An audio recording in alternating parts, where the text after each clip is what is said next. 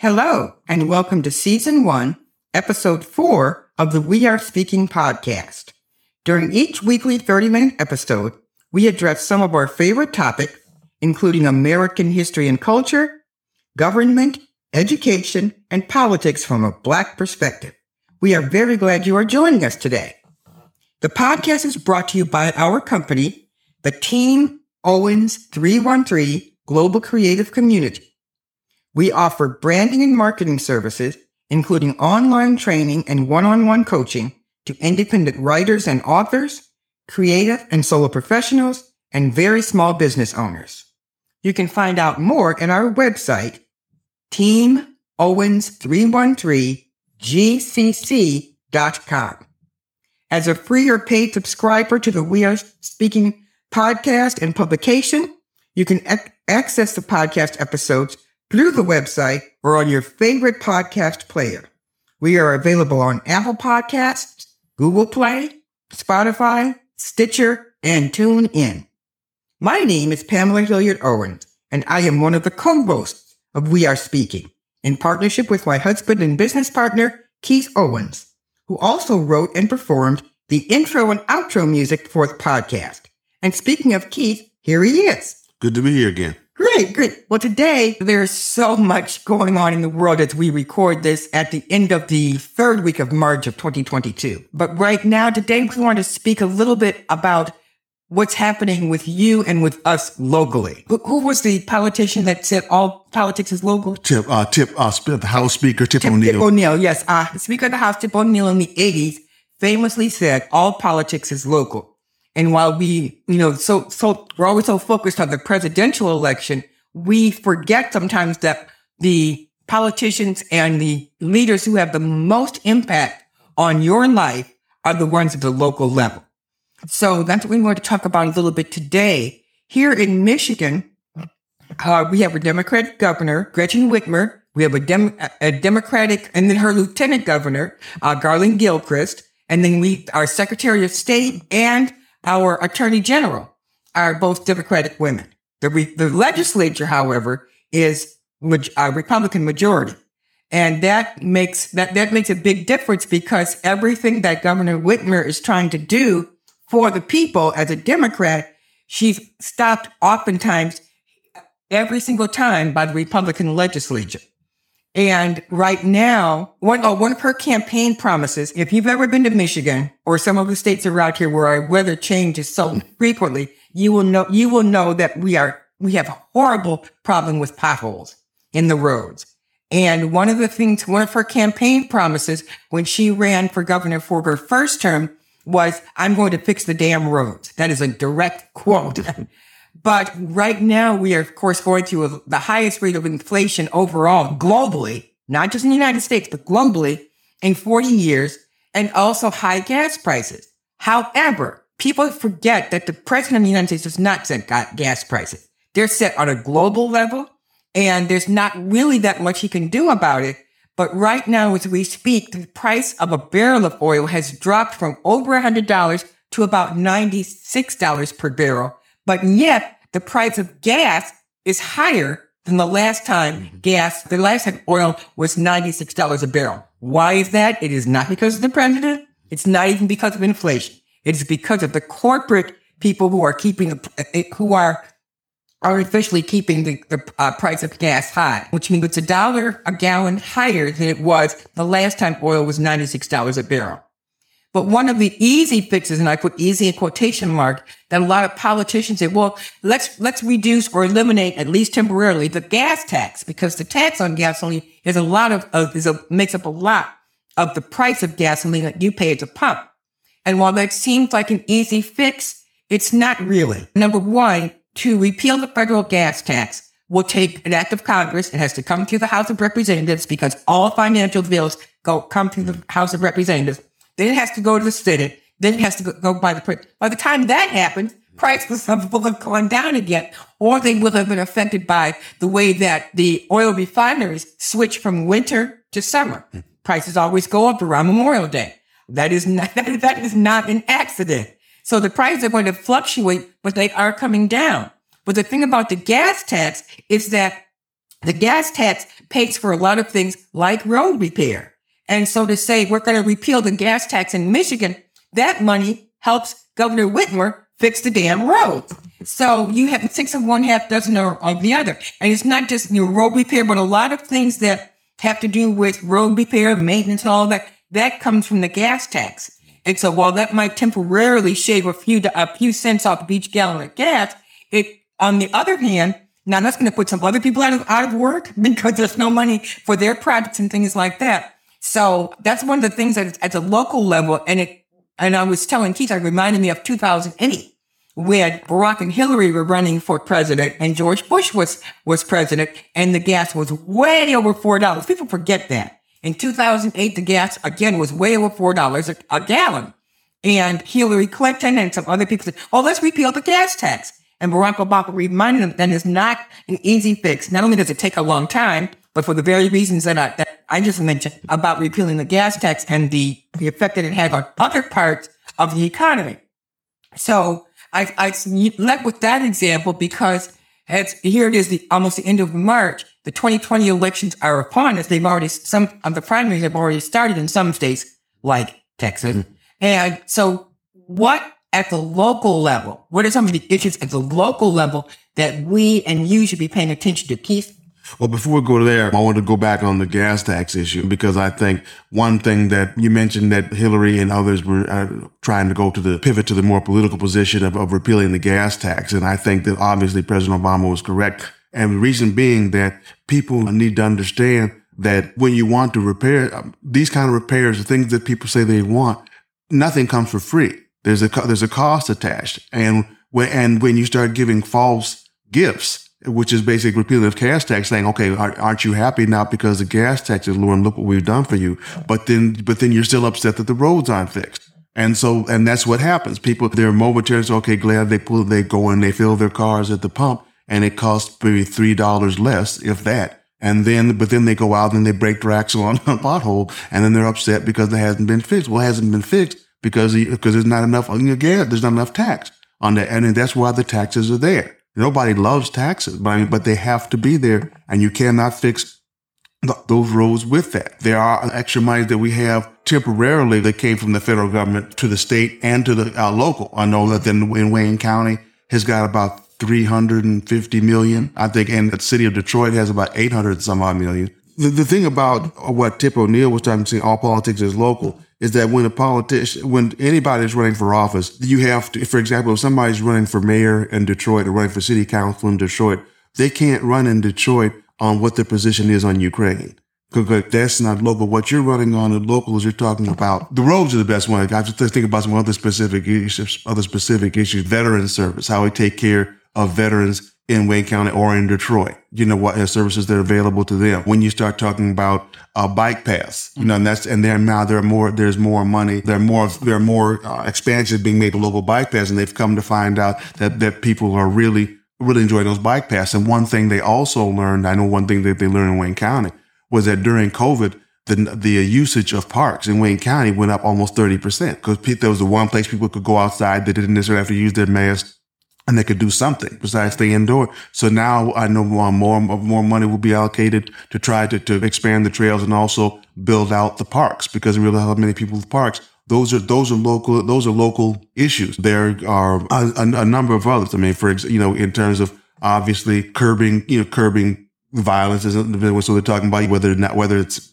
you know, gun buybacks or whatever they try try to do, dealing with the, dealing with the drug. There's so many things dealing with the you know drug issue on the street in terms of uh, negative, more problematic. Water, water is a huge is a is probably an even better example of a local issue because that's been a very very contentious issue. Again, in some ways, like the gas tax, because people and organizations were very upset when the water. I know years ago when I first moved here, not even that long ago, water um, was I was paying like you know we were paying like thirty dollars a month for water, and uh, and how now it's almost triple that. But I don't get upset because the reason why was because they didn't want to raise the water in the price, you know, so the so things weren't being paid for that needed to be paid for. And this is the same thing with with the road tax because when people talk about the water bill, it's not just the water; mm-hmm. it's water and sewage and water and, and maintenance of the line because in a few years ago, people said, well, water should be free. Well, actually, water is free.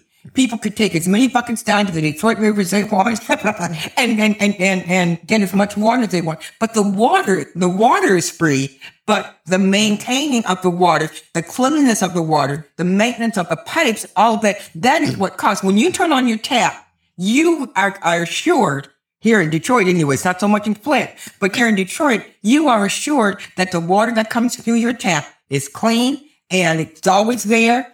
Well, that costs money. Right. So the water is free, but everything around the water is not. Right, and there and there are, and that's a major issue too. When they're talking about the maintenance, the when they have pictures of what a number of these pipes and saying uh, look th- look like throughout the city. I mean, they're they're about to they're about to go, and and so there are um, huge things that need to be done. And another issue that happened was that, and not to to victimize our, you know, we love our churches, but many of, of um, the water what was being taxed was the uh, specific, for example, specific homes. And when the when the water, they were not taxing runoff. Right. it was. They were not taxing runoff. So when you have many of the very very large churches who have huge parking lots.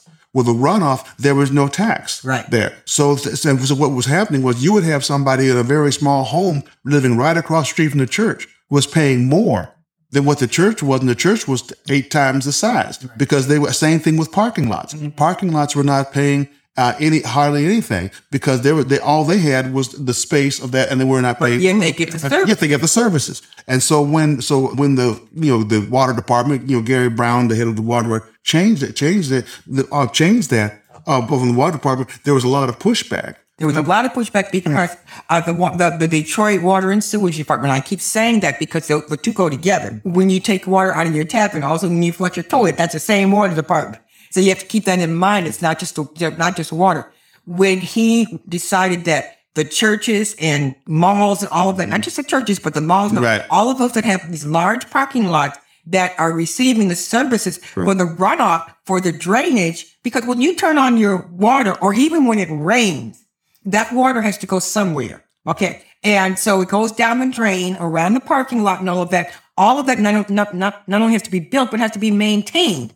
And if these large, if, if these malls, including the strip malls and these churches, no matter what size, but especially the large ones that take up acres Right. just for their parking lots, are not paying for the services that they are receiving for uh, all the different services of the water department, Right. then that means that the cost of it falls on the homeowners. And so, and, and what people think is that's not fair.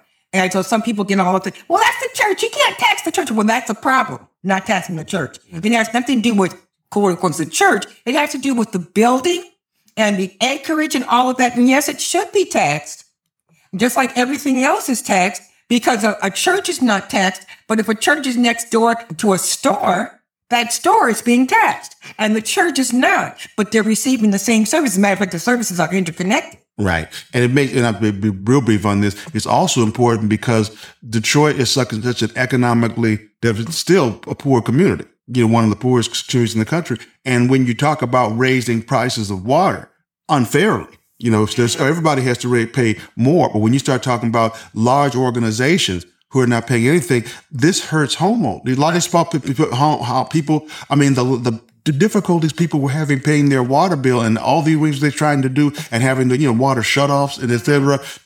I understand why they were why they were more than some. I understand why people were upset about the shutoffs, but I understand also why they had to try and do something Right. to, to get the water back. But all that comes from the pri- people were trying to figure out a way to pay for that water. And when you start saying that um, a large organization is not paying anything, or paying low, and somebody you know who's barely making any money is paying what to pay to cover the cost of Right. that, that's not fair. And, and so it's the same thing with the when you when you when you look at the finances, just think about how you do your finances at your house and how you have to sometimes rock things to pay fall, move things around, look at not only from week to week and month to month and year to year, but overall, what happened five years ago? What are you expecting to happen five years from now? Large organizations have to do the same thing.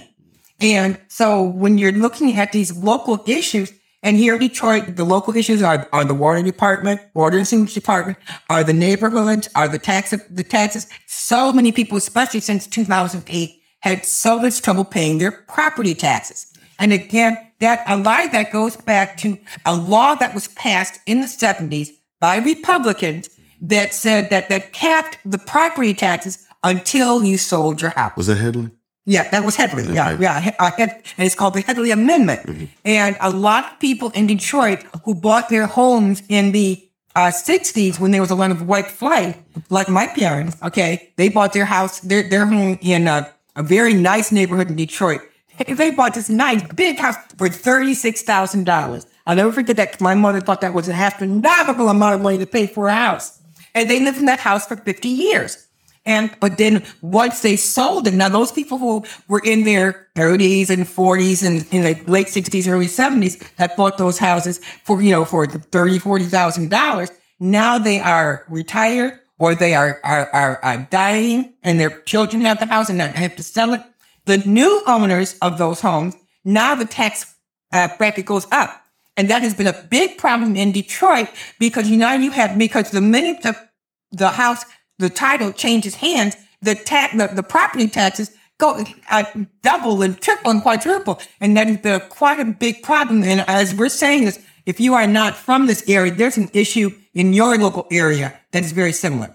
And so the young people who are in their twenties or, or early 30s, now they have enough to care, and they have enough money to pay the mortgage. It's the property taxes that just, you know, shoot up and then they can't buy the house because they can't afford the property Well, tax. right. And what also happens, and I'm familiar with this, what happens is that, and what you have a, a number of people where the children inherited the property from their parents. Right. And so what happens is, is that while they were there living with their parents, or it was somewhere where the parents, they, you know, come in and get, or, or just turn the house over to them mm-hmm. and say, you know, and so they now they have the house.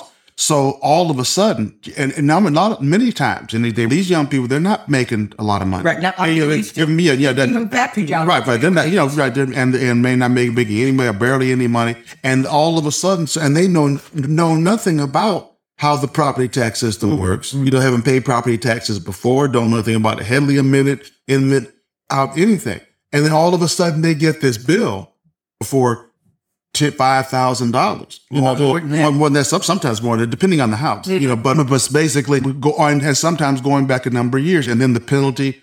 I used to, I don't know if it is now, but it used to be, you know, 12% the first year, 18%. And then, you know, if there's not settled by the third year, you lose the house. And so there's the foreclosure, there's foreclosure auction by the, you know, by the treasurer's office, et cetera. And so there's been all kind of issues and that would take the whole issue to talk about. But, bottom line is, again, there was, there was help available, but people didn't even know about the help and were not informed. And the reason why many of them were not informed about the help that was available because if everyone knew about what their the taxes they actually owed. Because that was another issue in the city of Detroit, which people wanted to file a lawsuit about because they found out that many people were overpaying taxes mm. because their property wasn't that with them. the- If I think sometimes they didn't want people to know exactly what the because if people if everybody contest found out what their house was and then contested that and then had their prop house their property properly evaluated, then assessed, right, properly assessed, then the money going into the coffers of the city would dramatically drop. Right. Would because there would be houses that weren't even on the road. Right, right. And, and they didn't want that because, and again, and once again, it's understandable from both. It's obviously understandable why people want their home properly assessed because you shouldn't pay for more than your house is worth. On the flip side, from where the cities come from, I understand because the, the property tax is one of the pri- primary sources of revenue. So if their source of revenue drops, then what are they want? Because then they can't provide the services that everybody's screaming. we're speaking about. So there's all kind of it gets vicious you know, in terms of how this thing, uh, and it should not be that way. Right. And so as we're talking about some of the local issues here in Detroit, if you are not in Detroit, look at your local issues because they are similar. Very similar. Ev- Everybody, every city, every area has similar problems. And In what- urban areas, in urban, we're talking about urban areas. R- Rural areas have their own. Uh, right? I'm just saying, right? Urban, rural areas, yeah, different areas of rural, Right. And, and, and metropolitan areas. And Speaking of metropolitan areas, going back all the way back to the gas tax, a lot of, I mean, the gas, the price of gasoline, a lot of, and, and well, first of all, people are saying that one of the reasons the gas went up, although this is not the reason, is because of the war in Ukraine. That invasion has only lasted three weeks. Okay. It has not impacted the price of gasoline. It's not enough time, number one. And we only get, when I say we, the United States only gets two to three percent of its oil from Russia. Right. Okay. So while it was a good symbolic thing saying we're not going to import Russian mm-hmm. oil anymore, it really didn't make much of a dent. Our oil comes from the Middle East and it comes from the United States. And so what I'm saying is that when, when the gas, gas price of gasoline went up so much in such a short amount of time, there are those of us who said, okay, this is going to happen. We're going to have to bite the bullet somewhere else and pay more for gasoline. But there's many of us that we're just glad that we have the resources to pay this higher gas. Right. Well, there's a whole bunch of people who don't have extra money, right? Uh, to pay, you know, to pay the, this the, the increase in, in gasoline. And be, can I don't know about other. Well, I know here in Detroit, our reliance, dependence, I should say, on the automobile has been very detrimental. And every time we try to expand and improve regional mass transit, and this is where the racism comes in, the, the suburbs don't want that. Now that's where the jobs are. And if people could jump on a bus and get out to the suburbs where the jobs are and are paying decent money and then get on the bus and come back home, a whole lot of economic issues would be resolved.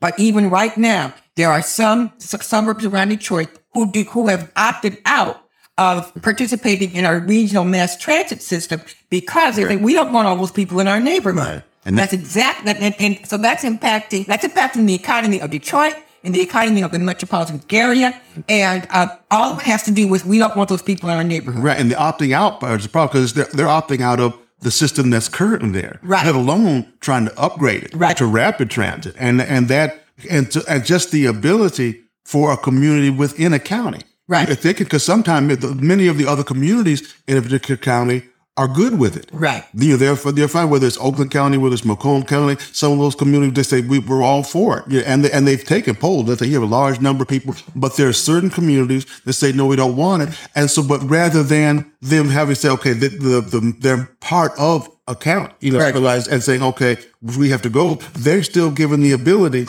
to opt out. Right. What that does is that that jeopardizes uh, the. It's, it's, kind of like what happens in Congress when you have two people you know, two people who are purportedly Democrats holding up the whole agenda of the other 48 right. and the president. Right, because legally they can say, no, we don't want to. Well, it's the same thing here. Yeah, we can have a certain amount of communities that, that say, no, we opt out. So therefore, a, a rapid transit would have to go around them. You'd have to build a, you have some kind of jerry-rigged system and to pull them in. And this, and like you said, it's, it's, it's this racism, well, which has been here forever, not just in Detroit, obviously, it's been a lot of places, but that whole area of not wanting people to go out there, but and also, but the fun, is, the thing of it is, is that people get, a, they'll say, okay, well, why don't those people work? One day of job, we get the jobs out there. Right. You know, if the people can come out there get their job, when they, well, then, they, then they go back home. People right. come back home, or people will there. But the thing of it is, also, they're already working there. Right. There was that story. Obviously, not everyone is doing this, and mm-hmm. I'll wrap it up. But there was a story a long time ago about that. You know, you know, um, not you know, even about in his 50s, the African American man who walked to work every day, and it was 25 miles. Right. And he walked to work and he walked home. Now, of course, the response, people were all applauding and think, wow, that man really wants to work. That was a wrong response. Right. You know, and then eventually he himself, people get pulled when they bottom a car and all that. But That was one man. Right.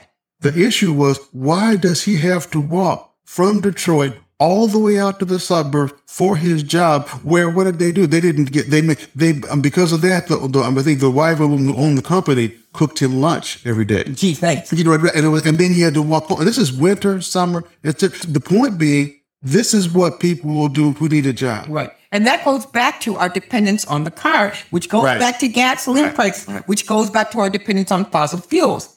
Yeah, and we're going to have to revisit this at another time. We're, believe me, we're keeping the topics. yeah, so it's going to happen. That goes by quickly.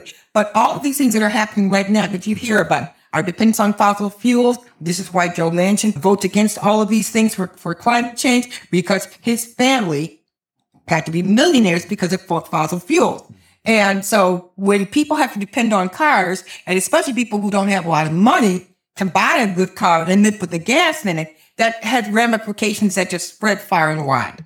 And we're going to continue to touch on this. We want you to let us know if you are not in Detroit, what are some of the issues in your local metropolitan area? If you are in Detroit, what are some of the issues that you would like us to address? We do this uh, podcast every Friday and addressing you know, our topics of American history and culture, government, which this is, education, and politics. Politics, right. And so we uh, let us know in the comments, join a discussion group, and we will talk to you next week and we'll see what happens in the world between this Friday and next Friday. Thank you for listening. Yep. Thank you for listening. See you next time.